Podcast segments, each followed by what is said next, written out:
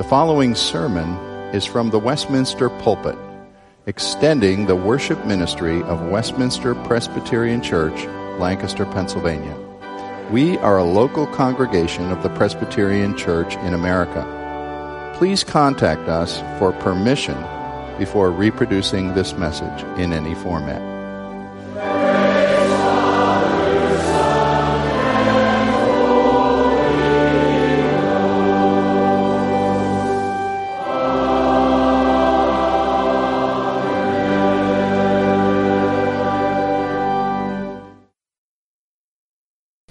Listen as I read. Job is uh, now responding to the second round of his friend's criticisms and is responding to what was immediately before chapter 18 is a very shrill and bitter condemnation of Job by Bildad, who, uh, if you want to put it crudely, basically says, Job, you're so wicked, God must send you to hell. That's, in a few words, that's Bildad's message in chapter 18. What a friend he was. And uh, Job is answering that, but also speaking to God. He slips in and out of speaking to his friends and to God, especially in the latter part. I'm going to skip a piece in the middle, but I'll tell you what I'm reading as I begin 19, Job 19, at verse 1. Job answered and said, how long will you torment me and break me in pieces with words? These ten times you have cast reproach upon me. Are you not ashamed to wrong me? And even if it be true that I have erred, my error remains with myself. If indeed you magnify yourselves against me and make my disgrace an argument against me, know then that God has put me in the wrong and closed his net about me. Behold, I cry out, violence, but I'm not answered. I call for help, but there's no justice. He, that's God, has walled up my way so that I cannot pass. He has set darkness upon my paths. He has stripped from me my glory and taken the crown from my head. He breaks me down on every side and I am gone and my hope has he pulled up like a tree. He has kindled his wrath against me and counts me as his adversary. His troops come on together. They have cast up their siege ramp against me and encamp around my tent. Now, for summary's sake, let me go to, go to verse 19. All my intimate friends abhor me and those whom I loved have turned against me. My bones stick to my skin and to my flesh, and I have escaped by the skin of my teeth. Have mercy on me. Have mercy on me, O you my friends, for the hand of God has touched me. Why do you like God pursue me? Why are you not satisfied with my flesh? And then quite a turning happens as he says, Oh, that my words were written. Oh, that they were inscribed in a book with an iron pen and lead they were engraved in the rock forever. For I know that my Redeemer lives, and at the last he will stand upon the earth. And after my skin has been thus destroyed, Yet in my flesh I shall see God, whom I shall see for myself, and my eyes shall behold and not another. My heart faints within me. And this is the Word of God. Many years ago, a man named Glenn Chambers was a young American who sensed the call from God to work in missions. So he went into training and got a seminary education, got himself aligned with a missions board, raised his support, and finally, after years of preparation, he was ready to board a flight to South America, where he would become, he hoped, a missionary to Ecuador. He was excited, of course. He was nervous. He was in the Miami airport waiting to depart with his flight, and he had a little time, and his folks were in the Midwest, and he thought maybe I'll get a last word to the folks before I board the plane. no cell phones in his day. He had an envelope with a stamp on it, and he realized he had no note paper or anything to write on. So he was looking at a magazine, and he found a mostly blank page of the magazine with a little advertising on the top, and tore that page out and wrote a note to his folks a farewell, a last farewell to them, and put it in the envelope and mailed it there in the airport. The next morning, February 15th, 1947, without any explanation, Glenn Chambers' airplane flew into the side of a mountain near Quito, Ecuador. He, the brand new missionary to be, along with every soul on board, died instantly. The day after Glenn's folks were notified by the airline of his death, the hasty note that he had mailed from the Miami airport arrived in their mailbox. They pulled out this sheet torn from a magazine and read what he had written Dear Mom and Dad, I'm on the way. Who knows what a great adventure God has prepared for me? Love, Glenn. At the top of their son's improvised notepaper was a big, bold word from an advertisement in the magazine. One word. Why? Why? Why would God take the life of someone consecrated to serve Him before he could even reach the field? We ask God why a lot, don't we? In our various life circumstances, why did my wife die? Why did my husband die? Why did I get this cancer that's so debilitating to my whole life? Why did I think God was leading me into this particular job that now, after three years, I find is a horror and it turns out to be so wrong for me? Why is my adult child so rebellious? Why can't I earn enough money to close the gap and live in a measure of comfort? Why can't we have better leaders to vote for? Why? Why, why, why? And aren't we usually saying, God, I don't think you're governing things exactly right? I acknowledge you as Lord of the universe, but why are you doing it the way you're doing it? It just doesn't seem to be right.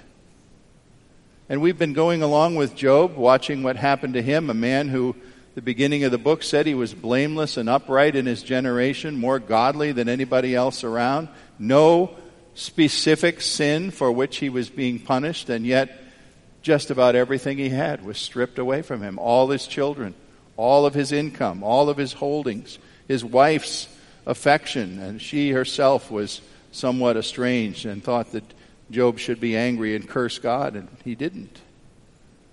And maybe you've been following along. Uh, I appreciate the words of support many of you said that you say to me, Well, I'm so glad we're studying Job. I really enjoy Job. I'm not sure why you enjoy Job. It's not an enjoyable book, but I know what you're saying. And I know that some of you are thinking, Good, this is going to unwrap for me and give me the key to the great mystery. Why do people suffer? Sooner or later, the pastor is going to come to the chapter that contains the key, and I'll understand why suffering. Well, I'll tell you, that chapter is not coming. It's not anywhere in this book.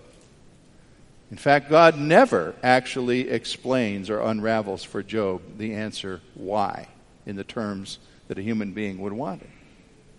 But he certainly does teach us how to follow him and trust him and worship him in spite of not knowing why. In fact, trusting in the power and goodness of God without the explanation is really the key of Job. So don't be in too much suspense to await that explanation, but listen and look for how God taught Job to trust him without it in the midst of his pain. I believe Job 19 is the closest thing we have in this book to a true turning point or resolution. You know, if you read a novel or a mystery, you, you look for the place in the plot where things take a turn and hopefully if it has a happy ending, something's going to turn or, or you want to find out who, who, if it's a who done it mystery, you want to find that out. In a manner of speaking, I think Job 19 is the pivotal point of meaning in the book. Maybe not all would agree with me on that. But it certainly brings forth one of the finest statements of splendid faith in all of the Old Testament, if not in the entire Bible. And while we're going to see in chapters to come many more rambling dialogues with his comfortless comforters who thought they were delivering the truth as they kept lambasting Job with what he must be doing wrong, the plot of Job essentially is resolved here in chapter 19. Because here, on one hand, Job very frankly concludes and states in great specific terms that God regards him as an enemy for reasons he knows not and cannot comprehend. And yet, in what seems like a paradox, he turns on a dime at verse uh, 23 and then 25 and declares shining trust in God's great redemption that is coming in a future day beyond this lifetime. And I would see that perhaps the question hanging over the book of Job can be restated in this simple terms Is God for me or against me? And if that's the great question hanging over Job, the answer seems to be right now it appears that God is against me. But I know there is no question in the end that he is for me. Job's answer concludes here although to all appearances it seems that God is against me, I know that in the end of time he will stand for me as my living Redeemer. As a first point, I want to give you verses 5 through 12 here, particularly as Job summarizes that this point, God is treating me like his enemy. Look at the things he says. He's very specific. This is a man of faith, remember, but he's saying, God has put me in the wrong. He has closed his net over me. He has walled up my way so I cannot pass. He has stripped me of my glory. He has kindled wrath against me. His troops have cast up siege ramps against my tent. I chuckled with one commentator who pointed out the mixed imagery of that verse 12. You know, you know what a siege ramp is in ancient warfare when they came and built up the earth, you know, to make a ramp so they could reach the top of a castle wall or something. A siege ramp is what you need to take a great fortress. Job's saying, God's building siege ramps against my tent. You don't usually need siege ramps to take off, uh, to conquer a tent. It's almost humorous what Job is saying there. But notice he's not cursing God here. He's simply reciting facts as they seem to be true to him. Now, I didn't treat chapter 16 of Job. You might want to just flip back there for a second and see some more of this same kind of language. I hadn't gone over this previously because there are many examples we could say of how he tells the apparent circumstances. Chapter 16, starting in verse uh, 6 or so, or 7 we read, Now God has worn me out. He has torn me in his wrath. He has hated me. He has cast me into the hands of the wicked. He seized me by the neck and dashed me to pieces. He sets me up as his target and his archers surround me.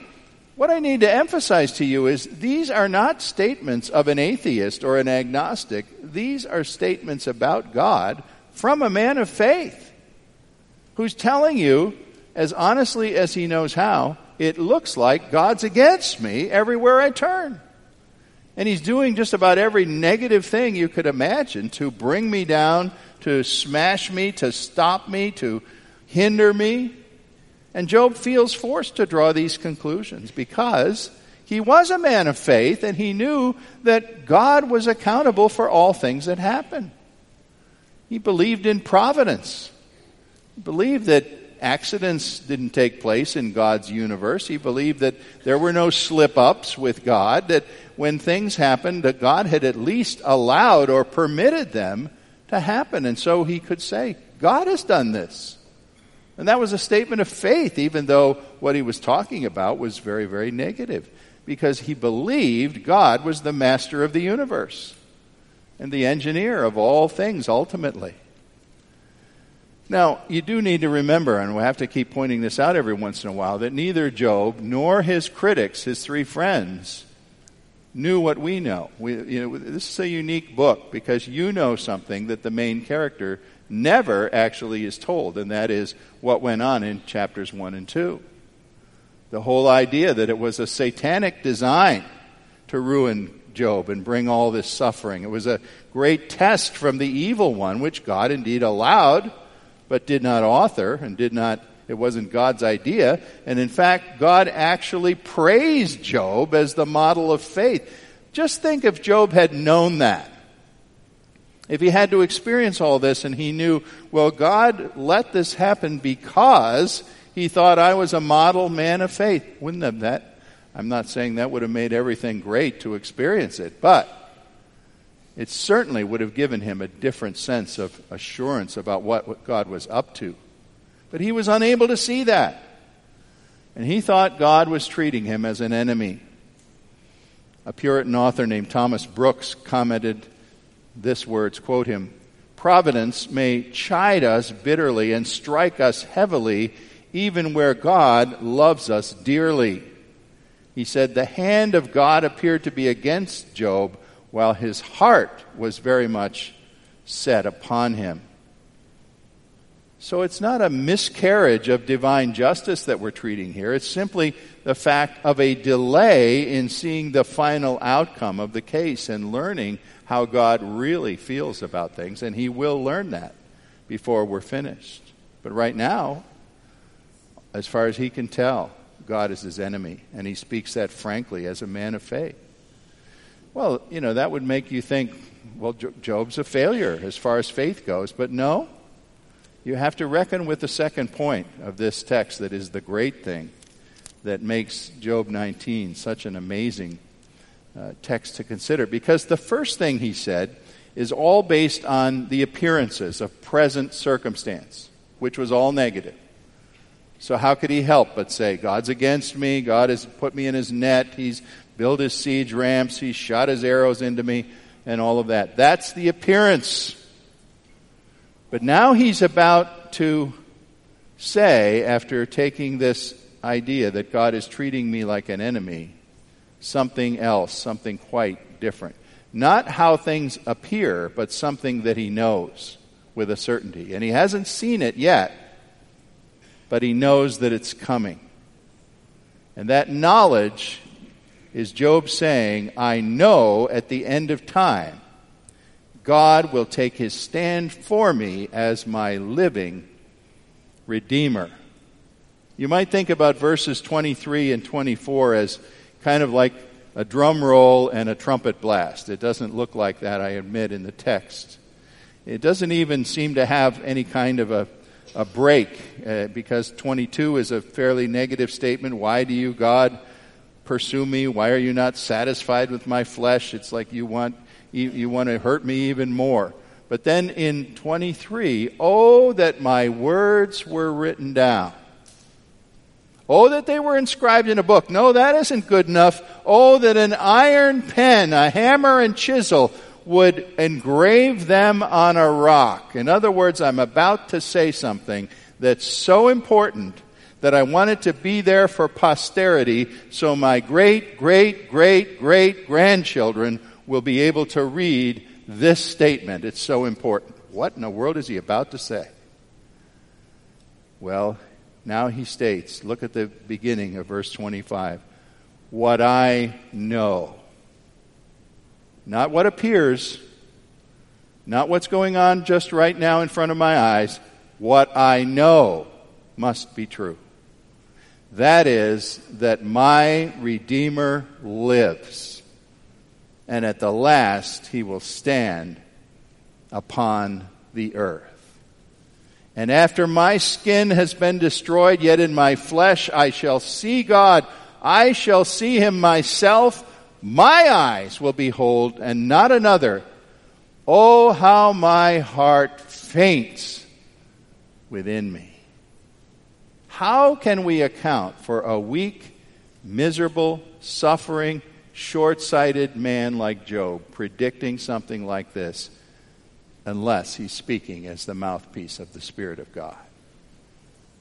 Job's confidence, the statement of what he knows, is that the person of a living Redeemer will appear for him and vindicate him. All the commentators point out the importance of the word Redeemer in its Old Testament form. That see, it's an interesting little word, goel, a word that had a place in the cultural practice of the Old Testament. You could think of Boaz in the book of Ruth as a goel, a kinsman redeemer. This was a uh, enactment of God's law and the custom of Israel that if someone died, let's say uh, I was to die and, and I had a brother, my brother would come in and take care of my debts if he possibly could, or protect my widow, or be the guardian over my children, protect my reputation if there was some blot against me, or some injustice, or, or case in court that had to be tried to clear my name. My Goel, my closest male relative, would be the one, my kinsman, who would redeem my name and protect my family. That's what Job is talking about here when he says, I know that my Redeemer lives and will act for me. Now, someone who lives this way, he's, he's talking about what will happen way beyond his own life, and it, it has really a futuristic sound to it. He's talking about something more than just ordinary human life. He seems to be talking about life itself, the life that, of which God is the giver and, and creator. And who in the world could be sure of surviving him? And, and, you know, he's speaking in last day terms here. At the last, he will stand upon the earth. he might as well say at the end of time, it sounds like, this will happen. I'm already dead. My skin has been destroyed. And yet, in my flesh, I will see this. I myself. This sounds strange to us.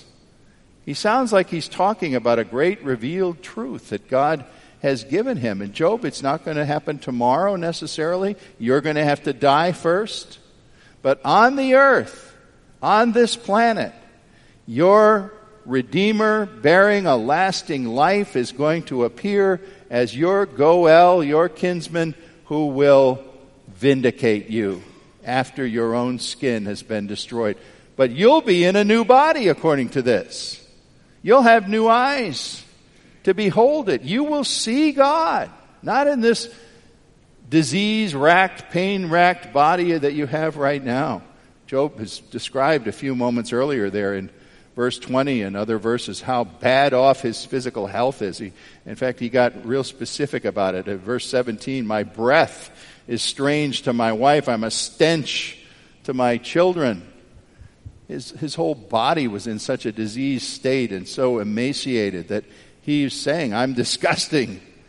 My family don't even want to be around me. I'm done for as far as my physical being is concerned. And yet, when this thing happens that my Redeemer vindicates me, I'll be there. I'll have eyes to see it.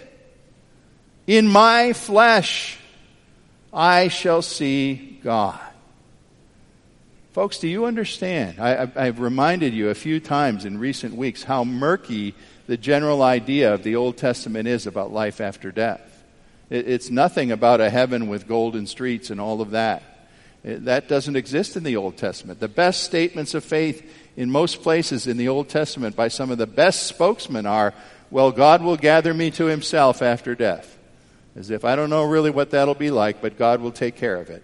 Or I'll be with my forefathers, or something like that. That's about as clear a view as they had. Very muddy about what happened in Sheol after death.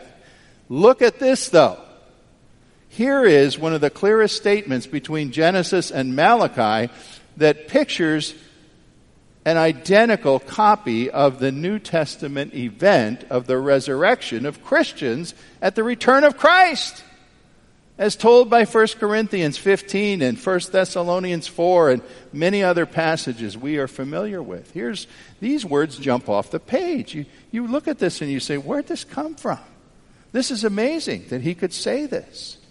He's going to be vindicated and restored, and he's going to see God.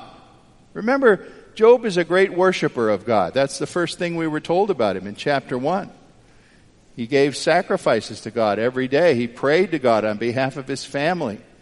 He was always worried that his adult children might be going astray and not, not repenting, and he repented for them if that's possible. His great desire was to worship God. And now, in a time when he cannot see God, cannot understand what God is doing, cannot glimpse the reasons for things God is allowing, he's saying here what David essentially said in Psalm 17 As for me, I shall behold your face in righteousness, and I will be satisfied with seeing you. No wonder, he said, my heart faints at the idea. I can't even imagine how great this will be. Wow. I'm going to see God. And I'm not just guessing at this. I know that my Redeemer lives and will do this.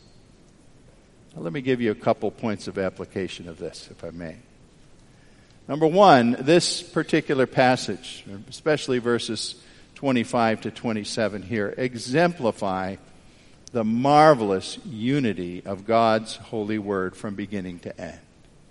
Here we are in the depths of olden times in the Old Testament, and something is said that if it had appeared in any chapter of, let's say, one of Paul's epistles in the New Testament, we would have thought it fits right in. You know, there are a lot of destructive critics of the Bible. A lot of them write absolute nonsense. It almost seems like the more prestigious the secular university they have their PhD from, the more silly some of their comments are on the Bible.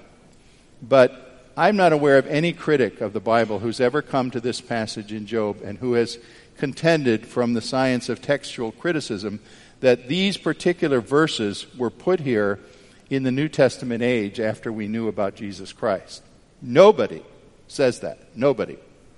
And in fact, the oldest manuscripts we have of Job, and we have some very, very old ones, all have this in there hundreds and hundreds of years.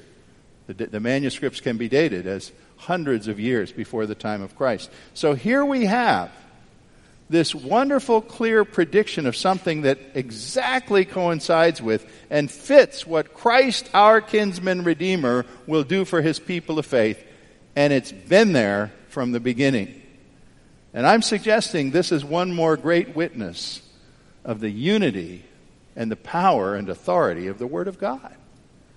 We read Psalm 22 and we say, wow, look at how it describes the cross, soldiers gambling for his clothes and him drinking sour wine and all this written in a psalm way before the cross. Isaiah 53, the suffering servant, describing exactly what would happen to Jesus hundreds of years 1 Peter 1:10 has a wonderful saying there. It says that prophets of old searched and inquired carefully as to what person or time the Holy Spirit in them was indicating when he predicted the sufferings of Christ and his subsequent glories. In other words, Peter was saying in the New Testament day that prophets like Job in the Old Testament day didn't always completely understand what they were saying, what all the implications were, or exactly how and when God would work out, as Job wrote about this Redeemer. Did he know the name of Jesus Christ? I think not. But he was speaking by the power of God of something that only could be predicted of, of Christ and fulfilled in Christ. And so we see the authorship of God here in all of his word. Old Testament and New. Old Testament predicting, New fulfilling.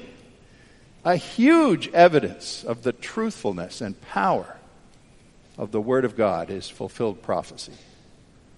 But secondly, and perhaps the main thing to see today, is that when we observe Job being confused by the harsh things happening to him, and when he concluded that God was his enemy, I believe we are being told and instructed by example that we may likewise expect ourselves to be similarly perplexed.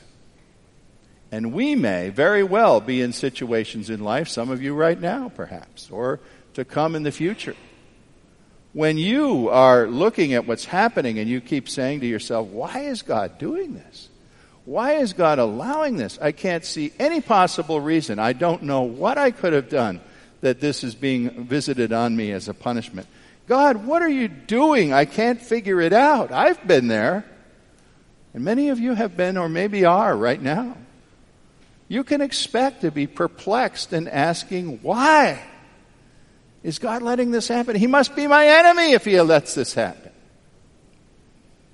Well, I want to quote to you from the great baseball theologian, Yogi Berra.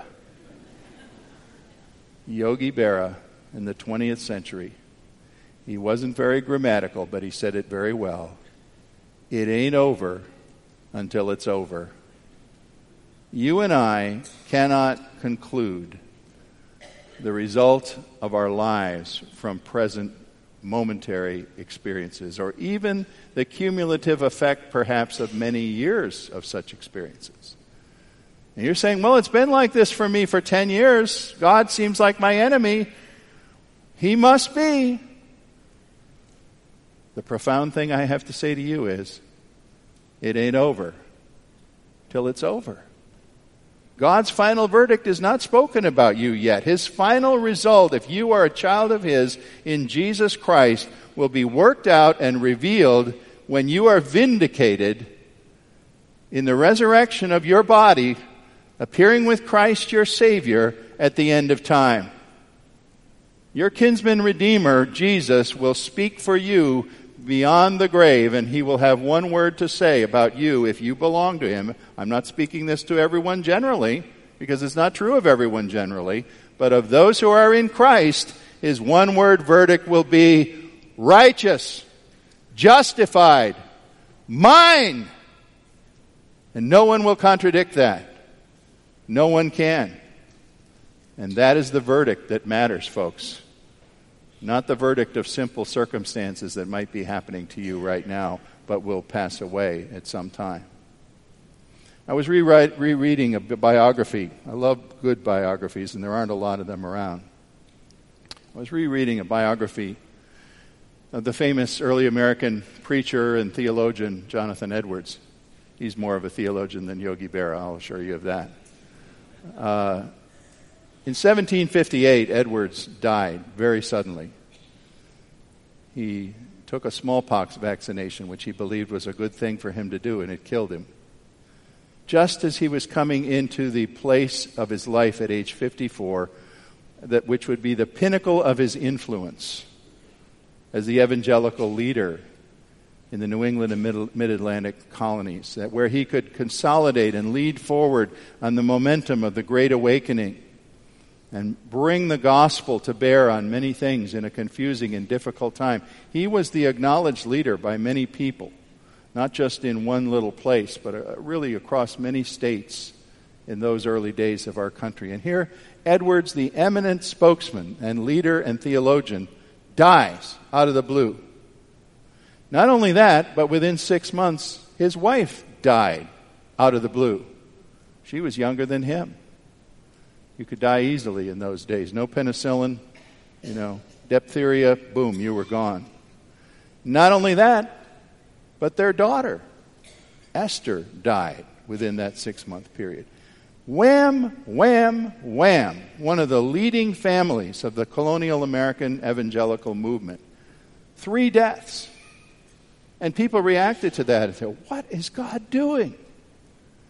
And one young woman who was a friend of the daughter Esther, her name was Sarah Prince, wrote a letter to someone else about her grief over the Edwards and, and this whole uh, tragedy. Here's what she said My whole dependence for comfort in this world seems to be gone.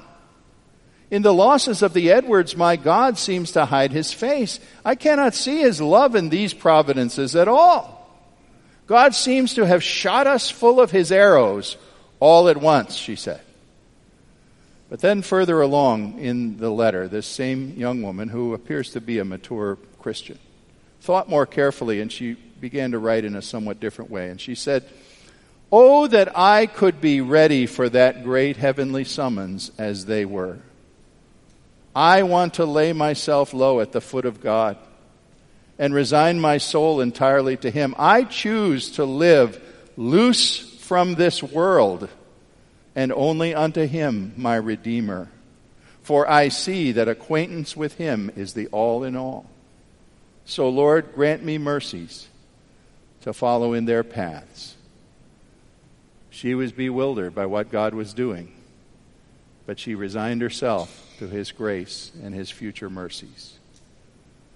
We can expect to struggle and moan with hardships that go on, whatever they may be in our lives. We, we, none of us will have everything Job had, but we'll have things that will confound us and hurt us and turn us inside out. And we'll say, Where's God? Is he my enemy? I hope we can take heart from the extremity of Job, who was honest about what it felt like to have these things come against him, but he never cursed God. And he found that a perplexed believer can also persevere in ultimate trust in God's providence. Job expressed his belief that this world is not the only world there is. Our life on earth is a preparation for a larger, richer, more important, and endless life beyond this one. And although to all appearances it may seem God is against you today, you who affirm trust in Jesus Christ, you and no others, can know that at the end of time, He will have His Redeemer stand as defense attorney to vindicate you and render the verdict for you. For he is the one who was all perfect righteousness, who died in your place. I pray that you can put your trust in him the way Job did. Our Father, you haven't answered why yet. And we begin to realize this book is not going to do that. Instead of telling us why, you've told us who. You've told us that we can trust in the one who will undo it all. Every perplexing question, every hurting situation, everything that makes us draw a wrong conclusion about you right now. And so help us to put our weak trust in Jesus Christ, the righteous one, our living Redeemer, and so to stand in him. Amen.